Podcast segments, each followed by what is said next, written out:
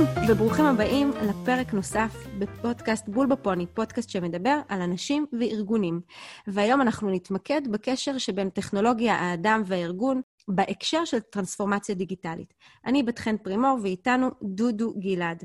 דודו היקר בגברים, מורנו ורבנו, מה המצב? מה שלומך? וואו, בת חן, איזה התרגשות, איזה כיף שהזמנת אותי. אני מקשיב להרבה פודקאסטים, אבל זאת פעם ראשונה שאני מקליט אה, דיאלוג מקצועי בטכנולוגיה של אה, פודקאסט. אז אה, רגע, לפני שאנחנו צוללים לכותרת הפומפוזית שנתתי פה בתחילת, ה... בתחילת דבריי, אני רוצה שיכירו אותך פה, המאזינים שלנו. אז מי שלא מכיר את דודו, דודו הוא מגדיר את עצמו כסוציולוג של ארגונים. הוא גם משמש כיועץ ארגוני, הוא מלווה ומוביל תהליכי שינוי אסטרטגיים, ארגוניים ותרבותיים, ובשנים האחרונות הוא לוקח חלק אה, נכבד מאוד מצוות שקיבל על עצמו להוביל את, את צה"ל לעבר הטרנספורמציה הדיגיטלית. אז uh, מאזינים יקרים, אם לא נחטפתם בטעות על ידי חייזרים בחמש שנים האחרונות, או חייתם בכדור אחר, uh, כנראה שהבאזוורד, uh, טרנספורמציה דיגיטלית, היא לא זרה לכם. אני חושבת שכדאי שנתחיל באיזשהו הסבר קצר למה זה בכלל טרנספורמציה ומה זה דיגיטלי, ואיפה הם נפגשים בכלל. תראי, בת חן, כמו לכל תופעה ארגונית שאנחנו מכירים, גם לטרנספורמציה דיגיטלית יש המון הגדרות. אז בואי רגע נעשה סדר ונפריד בין אופטימיזציה דיגיטלית או דיגיטציה לבין טרנספורמציה דיגיטלית. אופטימיזציה דיגיטלית היא בעיקרה מיכון או דיגיטציה. והמטרה שלה היא לטייב את התהליכים העסקיים שקיימים בארגון. לדעתי זאת המדרגה הבסיסית ביותר בשימוש ביכולות הדיגיטל בארגון. מדרגה מתקדמת יותר, היא כבר מאפשרת שינוי של תהליכי העבודה בארגון. את זוכרת את המקום הזה שנקרא בנק? בוודאי. פעם מזמן גם היינו הולכים לבקר אותו. אז עוד לפני הקורונה, אני ואחרים כמעט וכבר לא הולכים פיזית לבנק, ואני מצליח לבצע את כל הפעולות ללא תיווך של בנקאי בשר ודם, דרך האפליקציה. לפני כמה שנים, טוב, האמת שמי שמכיר אותי זה כבר לפני הרבה שנים, כשאורלי ואני רק ניסינו, הלכנו לבנק, כמו כל זוג צעיר, לבקש, לבקש משכנתה. באותו שבוע בדיוק קיבלתי שלוש שיחות טלפון מבנקאים שונים, שכולם עובדים באותה חברה בנקאית שבה אני לקוח. יועצת המשכנתאות הציעה לי מסלול משכנתה. הבנקאי האישי הוא דיבר איתי, האמת יותר נזף עליי, על הבעיות במסגרת האשראי והעו"ש. ומצד אחר, השלישי שהתקשר אליי הוא בכלל בנקאי מהמוקד הארצי של הבנק, הוא בכלל לא, מתקש... הוא בכלל לא מכיר אותי, והוא התקשר להציע לי כלקוח מעודף הלוואה בתנאים ייחודיים. הוא בכלל לא הכיר שאני במינוס בבנק. אבל uh, מה, מה קורה בעצם היום? אז היום, בתכן, אני מעריך שלא יתקשרו אלייך שלושה אנשים שונים מאותו בנק, היום לבנק יש מערכת אחת, היא מרכזת את כל הדאטה עליי כלקוח, ואני כלקוח הפכתי להיות המוקד, וכל האזורים המקצועיים של הבנק מרכזים את הדאטה עליי ויודעים בדיוק מה הצרכים שלי באותו הזמן, ומי נדרש לפנות אליי ומתי. בעצם המטרה העליונה של התהליך החדש שהבנק ייצר, הוא לא רק שיהיה לי כלקוח יותר נוח ולקצר את הבירוקרטיה, ושאני יכול להיכנס לאפליקציה ולעשות פעולות מתי שאני רוצה, שזה חשוב, בעצם הבנק רוצה לייצר מולי תהליך אפקטיבי יותר, תהליך שמשרת את האינטרסים העסקיים של הבנק, אבל גם לייצר ערך ממשי עבורי כלקוח. אבל גם השינוי הזה הוא עדיין לא טרנספורמציה דיגיטלית. שאלה טובה, בת חן. לטעמי השינוי בבנקאות הוא עדיין לא טרנספורמציה דיגיטלית במדרגה הגבוהה ביותר. כי בעצם זה לא אתגר את מערכת היחסים ביני לבין הבנק. זה לא גרם לי עדיין לאיזשהו ערך משמעותי בניהול הכספים שלי. מעבר לנוחיות בשירות או לצמצום הבירוקרטיה, שזה חשוב. עדיין כיום מערכות הלמידת מכונה המשוכללות של הבנק, הן לא מזהות את דפוסי ההשקעה שלי, הן לא מציעות לי בדיוק בזמן המתאים להשקיע במסלול X, הן עדיין מסורתיות בלהציע לי רק את אפיקי ההשקעה שהבנק שלי משווק, ולא של בנקים אחרים שאולי המסלול בהם מתאים לי יותר או אטרקטיבי לי יותר. כלומר, גם במקרה של השינויים של התהליכים בבנק, אנחנו עדיין מדברים על זה סוג של אופטימיזציה ולא של טרנספורמציה. טרנספורמציה דיגיטלית, אה, לדעתי, המדרגה העליונה ביותר של השינוי או של ההשתנות באמצעות הדיגיטל. היא לא משפרת או משנה את התהליכים בארגון, אלא היא בעצם מייצרת ארגון חדש, תהליך עסקי חדש. היא משנה את המודל העסקי. היא משפיעה באופן הכי עמוק על הדרך שבו הארגון עובד. היא משפיעה על כל הרבדים במפגש של הטכנולוגיה, הארגון והאנשים. תוכל לתת לנו דוגמה לטרנספורמציה דיגיטלית? אז דוגמה טובה לטרנספורמציה דיגיטלית במיטבה, לדעתי, היא הקמה של חברת אובר. אני חושב שהיזמים של חברת אובר לא לקחו תחנת מוניות ובנו אפליקציה שבה אפשר להזמין מונית. הם בכלל אתגרו את ההנחה שיש תפקיד כזה שנקרא נהג, ויש לו מונית, ושאני יכול להזמין, והוא משוייך לתחנת מוניות ספציפית, בעיר ספציפית. מייסדי אובר בעצם הבינו את הבעיה. ומה הבעיה? הבעיה היא הסעה זמינה בניו יורק הסואנת. הם חשבו אחרת על המשאבים הזמינים. הם ראו שכל נהג שנוסע מנקודה א' לנקודה ב' ומוכן על הדרך לקחת איתו מישהו תמורת תשלום, הוא משאב. והם השכילו גם להשתמש בכוח של הטכנולוגיה. הם יצרו אפליקציה שמפגישה בין אותם אנשים והצרכים שלהם באופן מיידי, ואפילו אפשרה לבצע ביניהם תשלום מסודר. קודם כל, אני חייבת לתאר את אפליקציית אובר כאפליקציה גאונית. ואני חושבת שמה שתיארת פה, לדעתי, זה הרבה יותר משינוי ארגוני. זה ממש אה, שינוי של התעשייה. זה מעניין, כי היזמים הם לא הסתכלו דרך העיניים של ארגון ושל הפרקטיקות המוכרות לנו, שזה בעצם המוניות למעשה, אלא הם הסתכלו דרך העיניים של הצורך האנושי. לי זה נשמע ממש כמו שינוי שמאוד מאוד מאתגר. מה יצא לך מהניסיון שלך ללוות ארגונים בתהליכים של טרנספורמציה? בתחילה נראה לי, כמו בכל השתנות ארגונית, נדרשת אסטרטגיה. זאת ראשית הצעירים. נראה לי שארגונים רבים שחושבים שהם מבצעים טרנספורמציה דיגיטלית, הם למעשה קונים טכנולוגיה או פותחים אתר באינטרנט ומנסים להקים עסק ולהריץ אותו. הארגונים המוצלחים הם לא רק אלו שהציבו אסטרטגיה שתוביל את הארגון לעמידה ביעדים שלו ולמקסם את הרווחים. הארגונים המצליחים הם אלו שהפוקוס שלהם מתמקד באסטרטגיה של הארגון שעובד בעידן הדיגיטלי, ולא אסטרטגיה של טכנולוגיה כזו או אחרת. אנחנו, זה לא רק שאנחנו שמים את הטכנולוגיה במרכז ואז אנחנו שואלים מה אפשר לעשות איתה, אלא אנחנו בעצם מסמים את הצורך במרכז. לראות את התוצאה, מה שאנחנו בעצם רוצים לראות זה לראות את התוצאה הרצויה, ורק אחר כך אנחנו שואלים איזה טכנולוגיה נדרשת כדי לממש את אותה תוצאה. למשל, אם יש לנו איזשהו שוק חדש שאנחנו רוצים להיכנס אליו, או איזושהי משימה ארגונית מסוימת, משימה ארגונית חדשה, או שיפור של חוויית משתמש. נכון.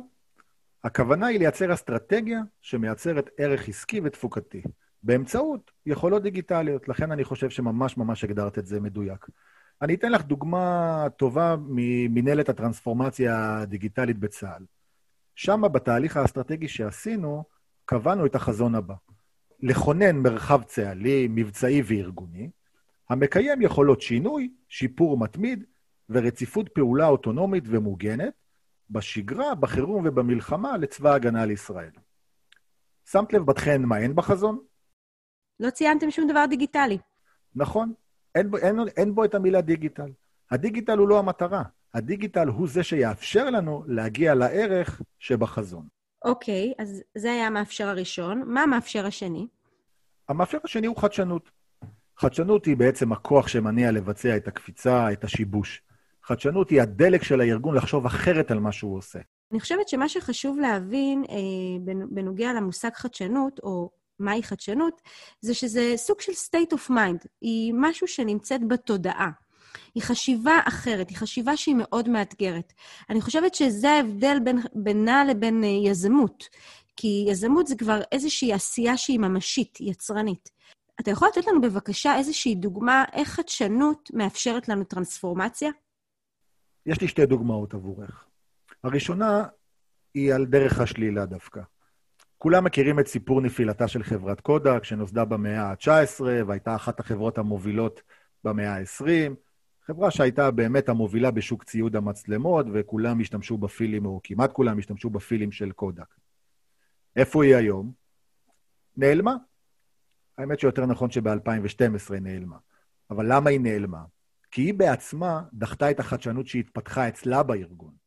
מהנדס בשם סטיבן ססון הוא זה שבתוך קודק המציא את המצלמה הדיגיטלית, אבל קודק חשבה שאנשים לא ישתמשו בה. פספסו. את הדוגמה השנייה אני דווקא אתן על דרך החיוב. הנרי פורד אמר פעם, אם הייתי שואל את הלקוחות שלי מה הם רוצים, הם היו אומרים, סוס מהיר יותר. וכולנו מכירים שהנרי פורד אה, לא מכר סוסים, אלא בעצם מכר מכוניות. בעצם ב-1894 קראתי שבלונדון הוכרז על משבר הסוסים הגדול. בו ישבו כל פרנסי העיר לחשוב על ההתמודדות עם הכמויות האדירות של הצואה שהסוסים משאירים ברחבי לונדון, ואל מול האתגר שכנראה הצפי לגידול במספר הסוסים, שיתחילו יותר ויותר אה, לגדול בשימוש כתחבורה בעיר, ואז איך מתמודדים עם הצואה שתכסה את כל העיר לונדון. ולכן הקפיצה מסוס למכונית היא חדשנות. היא חשיבה אחרת על מה הבעיה. כי הרי היום ברור לנו שהבעיה שהיה צריך לפתור אז היא לא כמות הצואה של הסוסים ברחובות. לכן רק חשיבה אחרת, יצירתית, שמאתגרת את הפרדיגמה השולטת, תוביל לאותה חדשנות שמשבשת את הפעולה הקיימת היום. אני חושבת שחדשנות קל מאוד להגיד, אבל קשה לעשות. אנשים צריכים לרצות להתחדש, אנשים צריכים לרצות להשתנות. ואנחנו כאנשים וכחברה, אנחנו מאוד מתקשים לעשות את זה. אתה יודע, זה, זה בעיניי ממש סוגיה פסיכולוגית תרבותית, שהיא באמת, היא עיסוק מאוד מעניין להסתכל עליה. אז אמרנו אסטרטגיה, דיברנו על גישה שחדשנית, מה עוד? אז uh, על תרבות uh, אנחנו עוד נרחיב בהמשך, זה עיסוק uh, כמובן מאוד מאוד משמעותי ומשפיע קריטי על ההטמעה של טרנספורמציה דיגיטלית. אבל יש עוד שני מרכיבים שאני רוצה לדבר עליהם, שדוחפים ומאפשרים את הטרנספורמציה הדיגיטלית. המרכיב השלישי הוא מה שנקרא הרשתיות. בעצם המהפכה הרביעית שאנחנו נמצאים uh, בתוכה, היא מתאפשרת הודות היכולת הטכנולוגית להיות מקושרים ולייצר רשת עולמית. הנה, גם אנחנו מדברים באמצעות אותה רשת. זה אחד מהמנועים המרכזיים ביותר של הטרנספורמציה הדיגיטלית. בעצם היכולת לחבר את כולם לכולם, ללא קשר למקום הגיאוגרפי, לדת, לצבע, למין, אבל בתנאי שיש לך אה, חיבור זמין לאינטרנט. וכמובן באמצעות היכולת לחבר מידע. יש כאלה שטוענים שהנפט של המאה ה-21 והדלק של הטרנספורמציה הדיגיטלית הוא המידע, הדאטה. אשמח שתפרט ותסביר את המשפט הזה. אז uh, אני אנסה לתאר לך את זה דרך אפליקציית Waze, שנראה לי שהמון אנשים בעולם, ובוודאי בישראל, משתמשים בה. חברת Waze בעצם בשלב הראשון, סוג של לקחה את ספר המפות הישן והכניסה אותו באופן דיגיטלי למערכת. אבל הקונץ פטנט של Waze, שהיא משתמשת ביכולת הטכנולוגית שהתאפשרה בזכות דור 4 של הסלולר, להעביר נתונים מהר ואונליין בין נהגים. הם הצליחו לא רק לעדכן דרכים ומסלולים חדשים שלא הופיעו במפות הישנות, אלא באמצעות המידע שנאסף בזמן אמת, הם הצליחו לתת תמונת מצב עדכנית של העומס בכביש כזה או אחר. כי הרי אם המידע לא היה אונליין, אז כל ההיגיון של האפליקציה, הוא לא היה נותן לי ערך. ולכן שאין ספק שבמבחן הערך לאדם, נראה לי שווייז מאוד הצליחה. אוקיי, okay, מה אנחנו בעצם יכולים להבין אה, דרך הדוגמה הזאת? אז דרך הדוגמה של Waze אני יכול גם להמחיש את המרכיב הרביעי שמאפשר את הטרנספורמציה הדיגיטלית, והוא אג'יליות. בווייז חיכו שלוש שנים עם היציאה לשוק, עד שהטכנולוגיה של דור 4 הייתה זמינה ואפשרה להעביר כמות גדולה של נתונים בזמן אמת. אבל מהרגע היציאה לשוק, הם כל הזמן מעדכנים את האפליקציה. הם נמצאים בקשר ישיר עם המשתמשים, הם נעזרים בפידבקים שלהם בפיתוח הגרסאות. הגרסאות מת, מתעדכנות אונליין, לפעמים אפילו אתה, אתה, אתה, לא צריך לעשות שום פעולה בטלפון כדי שהגרסה תתעדכן. בעצם גישה אג'ילית היא גישה פרקטית לתהליכי עבודה, בעיקר בתחום פיתוח המוצרים. היא מאתגרת את דפוס הפעולה המסורתי של פיתוח ארוך ומדוקדק ויציאה לשוק רק לאחר שבטוחים שהמוצר עובד ב-100% והוא מושלם ב-100%. הגישה האג'ילית בעצם מקדשת את המעשיות. היא מקדשת את זה שצריך לשחרר את המוצר מהר לשוק, ללמוד מהחיכוך ביחד עם המשתמש ולשפר תוך כדי תנועה. כשאתה אומר שהיא מקדשת את המעשיות, למה זה? כי הקצב של השינויים אה, הוא גדול יותר? בדיוק. כי הטכנולוגיה שהתחלת לפתח היום, בעוד שלוש שנים כבר לא רלוונטית. ובעיקר כי אם לא תיכנסי לשוק היום, סביר להניח שכבר מישהו אחר יעשה את זה. בגישה האג'ילית, ואולי גם בסיס התפיסה לחדשנות, הארגון צריך להיות סלחן לטעויות.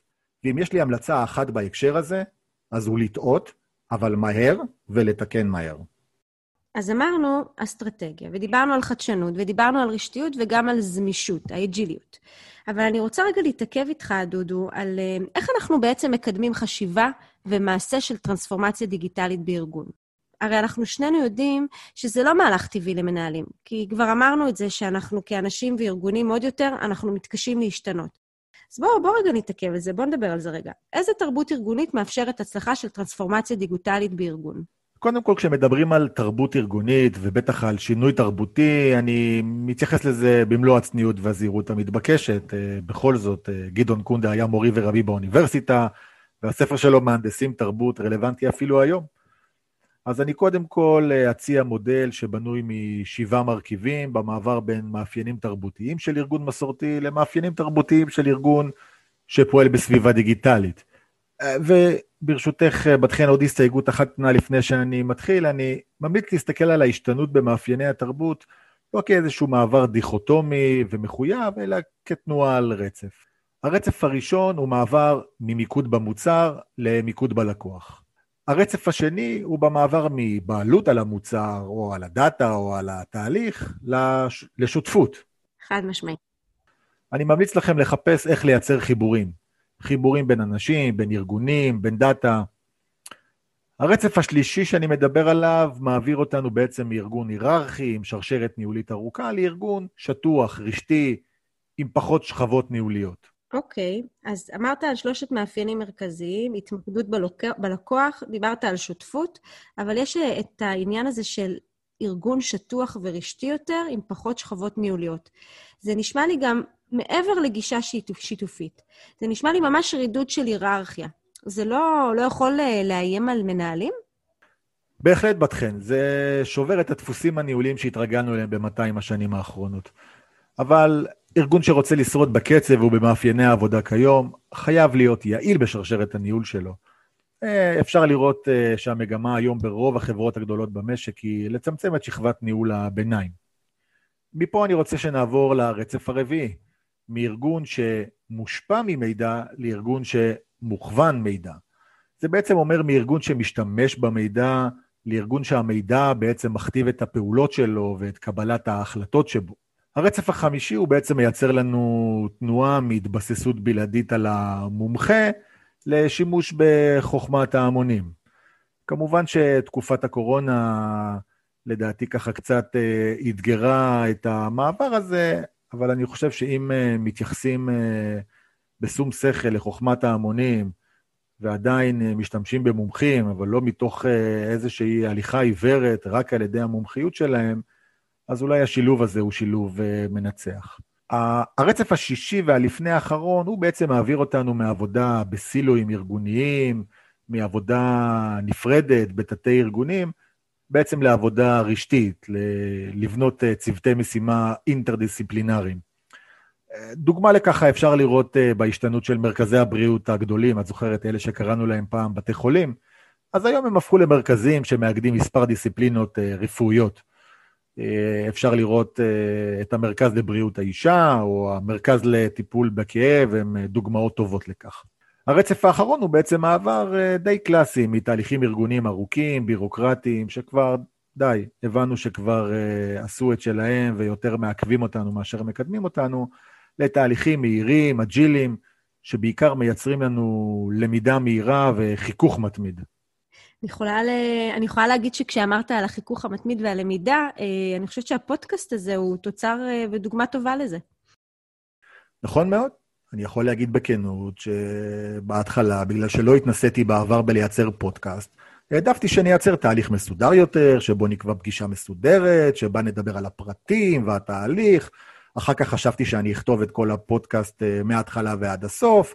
את תעברי, תתני לי ככה כמה הערות, אבל את יצאת מתודה אחרת לגמרי. נכון, אני ביקשתי ממך לסמוך על התהליך, וגם על הניסיון שכבר רכשתי בתהליך של יצירת פודקאסט. והסתפקנו ממש בשיחה קצרה, וישר התחלנו פשוט uh, להתכתב בינינו על מה מעניין אותנו לדבר, ועל השאלות, ועשינו כמה איטרציות של uh, טיוטות, ואני חושבת שזה הפך להיות תהליך לא רק יותר יעיל, הוא גם היה תהליך הרבה יותר אפקטיבי. אני גם באופן אישי מאוד לא משוכלת, מעריכה שהוא גם היה מאוד איכותי. ולא פחות חשוב, הוא היה גם תוצר מאוד מהיר. אני רק מזכיר לך, בת חן, שהמבחן העליון הוא מבחן הערך, שאותו נמדוד אולי באמצעות מספר הצפיות בפרק, שבטח ישבור שיאים. אין ספק שפרקים איתך, דודו, הם שוברים שיאים. טוב, אז דיברת אה, על שבעת השינויים חושבת שהם באמת יכולים לקדם תרבות אה, שמעודדת ותומכת בפעילויות אה, גם של ארגונים קטנים וגם של ארגונים גדולים בסביבה שהיא דיגיטלית. אבל גם דיברנו על קושי הפסיכולוגי וההתנגדות ש... לשינוי שכרוך כשמגיעה טכנולוגיה. היא מייצרת את השינוי הזה גם בקרב עובדים וגם בקרב מנהלים. איך אני, איך אני מפרקת את ההתנגדות הזאת? מה, מה אתה מציע פה לעשות במקרים כאלה שיש התנגדות מאוד מאוד עמוקה בארגון? לדעתי פה הדרמה הגדולה ביותר. אחת ההנחות המוטעות היא שטכנולוגיה מייתרת את האנשים. ההיסטוריה לדעתי דווקא מלמדת ההפך, יש יותר מקומות עבודה, מה שמשתנה הוא רק סוג התפקידים. אנחנו עוברים מתפקידים שעיקרם תפעול השירות או תפעול המערכת, לתפקידים שממוקדים בשירות ללקוח וגם לעיסוקים של אה, פנאי וחוויה. תראי, לדוגמה, אנחנו עדים ליותר ויותר מכונות ממוחשבות בסופרמרקט, שעושות לנו חשבון במקום הקופאית המסורתית, ואפילו יש כבר ניצנים לחנויות ללא קופאיות בכלל. דוגמה נוספת, אך פחות אה, נפוצה, היא הכניסה של מכונות רובוטיות לביצוע ניתוחים פולשניים, המצריכות דיוק אה, זעיר, שמכונה עושה את זה יותר טוב מיד אדם. יש מקרים שבאמת מה שתיארת פה זה באמת פשוט. כמו העבודות האלה שלא דורשות מומחיות. קל לנייד כוח אדם ולהכשיר מחדש, כמו הדוגמה שנתת לקופאיות בסופר. היום הן כבר לא אה, בקופה, אבל הן כן עוזרות לאותו לקוח שנמצא אה, ויש להם תפקידים נוספים במרחב של הסופר. לעומת זאת, אה, ככל שהטכנולוגיה היא יותר חדשנית, ושאנחנו משתמשים במודלים מסוימים שעוזרים לנו לקבל החלטות, המודלים האלה, או מה שאנחנו בעצם בונים, הם יכולים גם להחליף אנשים שהם מומחים שעובדים בתחום אפילו 20 שנה. זה הרבה יותר מפחיד את האנשים וגם את הארגונים. למה? כי זה לא רק משנה את העתיד של המקצוע, זה משנה גם את העתיד של הארגון, ומעבר לזה, זה משנה את ההוויה שלו. אה, ובמקרים כאלה, אני חושבת שההתנגדות היא הרבה יותר משמעותית. זאת התנגדות כל כך עמוקה, שהיא יושבת בעיקר על פחדים עמוקים, של אנשים שהם לעתים גם הכי מובילים בתוך הארגון. עכשיו, אני מחזירה אותך לדוגמה שנתת לנו על קודק, שבאמת זו דוגמה כואבת. יש מקרים שזה באמת בהכרח חייבת להיות הבנה שאם השינוי הטכנולוגי הזה לא קורה, הארגון פשוט ימות. ומה שאני אומרת כאן זה שהעניין הזה, הוא, הוא, השינוי הזה הוא באמת כלי מנהיגותי. לראות את קודה כסיפור של חברה שהתאדתה כמעט בלילה, זה ממש אה, אה, שלט אזהרה עצום. בסוף אתה גורם לאנשים להבין שהשינוי הזה הוא בלתי נמנע, והוא לא רק שינוי של הארגון, אלא גם שינוי בכל התעשייה. ואם אתה לא אה, מוביל את השינוי הזה ותהיה מעל השינוי הזה, פשוט תהיה מתחתיו. מה שאני בעצם אומרת זה שלפני השינוי הת... התרבותי שאנחנו מדברים עליו, זה צריך להיות ממש שינוי תודעתי אצל המנהלים עצמם. בואו רגע ונתמקד בין מנהלים. דיברנו על איך מייצרים תרבות שמקדמת ומאפשרת לארגון להיות יותר דיגיטלי, אבל איך זה משפיע על התפקיד שלהם? ארגונים רוצים להשתנות, אבל קצבי השינויים בסביבה העסקית מאוד מהירים היום. קצב ההתפתחות הטכנולוגית גובר, והפער בין יכולות הארגון לפוטנציאל שבו רק הולך וגודל. פרופסור ישע סיוון, מומחה עולמי לטרנספורמציה דיגיטלית, טוען שלמנהיגות יש את המשקל הגדול ביותר בטרנספורמציה, ומי שיסגור את הפער הם המנהיגים הדיגיטליים בארגון.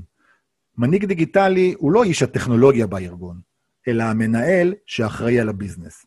זה מנהיג שמצד אחד מבין את הפוטנציאל הדיגיטלי, אבל מהצד השני יש לו ראייה חדשנית ופורצת גבולות. אם מנהל עסוק בשימור הקיים וטיוב העסק והרווחיות, המנהיג בעידן הדיגיטלי עסוק בשאלות הרבה הרבה הרבה יותר גדולות. הוא שואל את עצמו איך נעשה את ה business אחרת, איך נשבור את הנחות היסוד, מי הלקוחות החדשים שלנו, מה הערך שנביא, האם הארגון שלי ממצה את הכוח הדיגיטלי. אני חושב שאפשר לראות גם בקורונה דוגמאות כאלה, אנשים שאיבדו את העבודה או העסק שלהם לא הצליח להתקיים בגלל הריחוק החברתי, ופתאום uh, החליטו רגע לאתגר את החשיבה. מי שחיכה בבית וחיכה שהמדינה תיתן לו כסף, כנראה נשאר uh, בלי עבודה, ומי שניסה לחשוב אחרת ולאתגר, כנראה שהצליח להתקדם. אז מה, מה הם היכולות uh, והכישורים שנדרשים ממנהל שרוצה להיות מנהיג uh, או מנהל דיגיטלי? טוב, זו בהחלט שאלת מיליון הדולר. תיאורטיקנים ופרקטיקנים רבים, לכל אחד יש את המודל או את התשובה הסדורה שלו. אני אשמח לשתף אותך במודל שאני והשותפה שלי למסע, יפעת ברקו, פתחנו במסגרת הליווי שלנו את מנהלת הטרנספורמציה הדיגיטלית באגף התקשוב וההגנה בסייבר.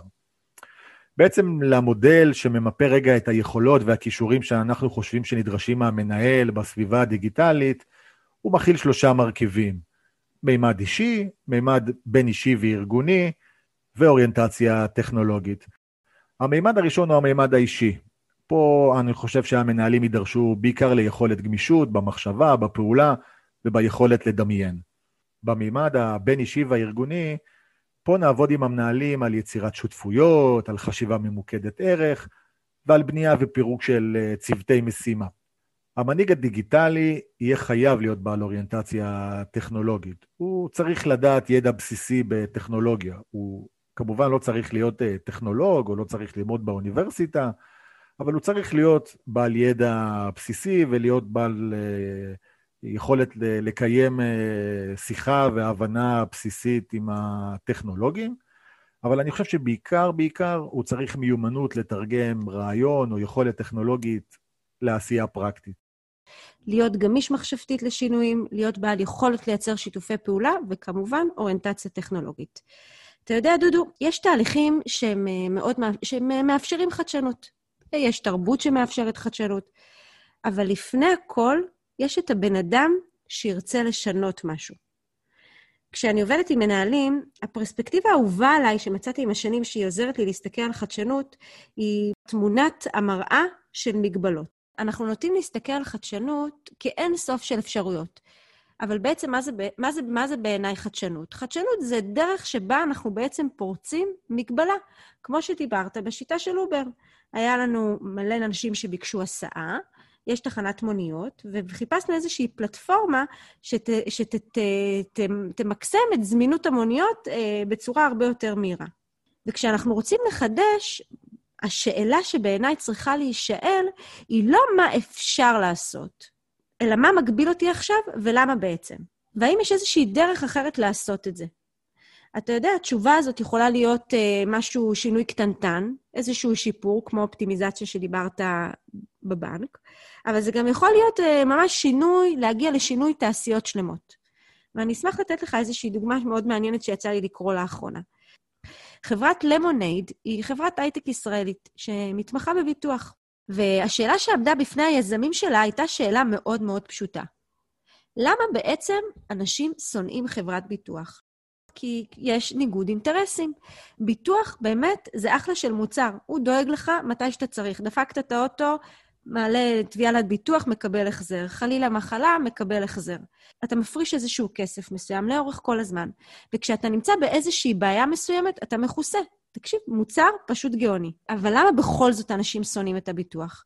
כי יש המון קונפליקטים באינטרסים. בסוף, הרווחים של חברת הביטוח גדלים משמעותית אם היא לא משלמת תביעות.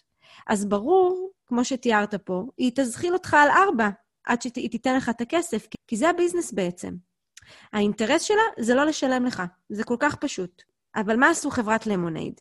הם שברו את המנגנון, הם לוקחים נתח קבוע, וכל שאר הפרמיה שלהם הולך להחזר, אה, להחזר התביעות של המבוטחים. וככה אין להם בכלל בעיה לשלם, לשלם להם. למה? כי זה לא יוצא מהכיס שלהם. מלכתחילה הם לוקחים את כל הכסף הזה ושמים אותו במקום שמיועד ללקוח שלהם. קודם כל, מה הם עשו? קודם כל, החוויית הלקוח היא הרבה הרבה יותר טובה. אין, קופל... אין, אין שום קונפליקט. אין סיבה להזחיל אותך על ארבע, כי אתה כבר לא חווה את החוויה הזאת. הם כבר השלימו עם העובדה שהם צריכים לשלם את הכסף הזה. אבל מה הדובדבן שבקצפת בעיניי, שזה ממש אהבתי בחברה הזאת, שמכל העודפים שנשאר להם, לא מכולם, אבל מהעודפים שנשארים להם מהקופה של ההחזרים, למבוטחים שדיברתי עליה, הם תורמים את זה לצדקה כל השנה. אז אני חושבת שדרך הדוגמה הזאת אפשר לראות שקודם כל, הכל חוזר לשאלה שדיברתי עליה לפני. מה המגבלה? מה הבעיה? מה הצורך? קודם כל, תשאלו את עצמכם למה לא לעשות את זה אחרת? להטיל באופן כללי ספק על כל דבר לפני מומלץ. ואחרי זה, אחרי שאפשר לעשות את זה אחרת, כשאנחנו מסגלים את צורת החשיבה הזאת, אז אני חושבת שאנחנו הופכים להיות סופרמן שרואה את כל המגבלות ויכול להתחיל לחדש ולשפר כל דבר. אני חושב שזו דוגמה מצוינת. בעיקר היא מדגימה שחדשנות של למונייד לא נעוצה בטכנולוגיה פורצת גבולות. אלא היא נעוצה ביכולת להבין את הערך של הלקוחות שלהם, ולייצר תהליך עסקי אחר, שלא פותר את בעיית היומיום, אלא משנה את הנחת היסוד. לכן אחת ההמלצות שלי לאנשים שרוצים uh, להסתכל על העסק, זה לנסות קודם כל uh, לרשום מה כל תהליכי הליבה בעסק, ואז להסתכל מה היכולות הטכנולוגיות שיכולות לסייע לאותם תהליכי ליבה. רעיון מצוין, אני מאוד אוהבת את השימוש בתהליכי ליבה, לי זה מאוד עוזר. אנחנו מגיעים לסיום הפרק, אה, אבל בא לי דודו שרגע, נוריד את זה ליום-יום. בסוף, כאילו, טרנספורמציה דיגיטלית זה תהליך שעובר על תעשיות שלמות. מה המנהלים שמקשיבים לנו עכשיו אה, לפרק שלנו אמורים לעשות מחר בבוקר? ההמלצה שלי לארגונים קיימים, אפשר, אפשר ורצוי להתחיל משינויים קטנים, מדיגיטציה של תהליכים, מלייתר תהליכים באמצעות הדיגיטל, או בנוסף, אפילו להתנסות ולבחור באזור מסוים בארגון שלהתנסות בו ביצירת תהליך חדש שמייצר ערך באמצעות הטרנספורמציה הדיגיטלית. דודו, אנחנו לקראת סיום, ואנחנו נעשה סיכום קצר לטקווי קטן. מה, מה אנחנו בעצם לוקחים מהשיחה המעניינת שהייתה לנו פה? הטרנספורמציה הדיגיטלית היא קודם כל העסק של המנהלים, או כמו שקראת להם, שמאוד התחברתי לזה, המנהיג, המנהיגים הדיגיטליים. והיא לא בכלל עסק של אנשי הטכנולוגיה בארגון. באמת, זה דרך השתנות עמוקה של ארגון והדרך שעושים בו עסקים.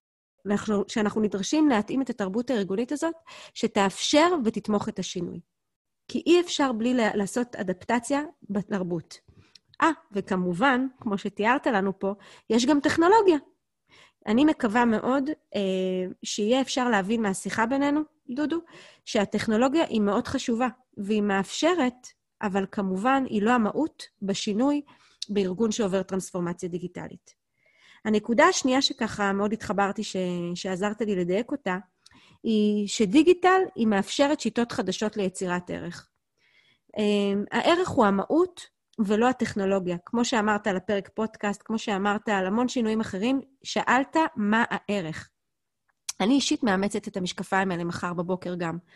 תודה רבה רבה רבה לך. תודה רבה, בת חן, על הפרגון. מאוד נהניתי מהשיחה שלנו, וכן, גם מהטכנולוגיה שאפשרה לנו לשבת במרחק ולהקליט פודקאסט.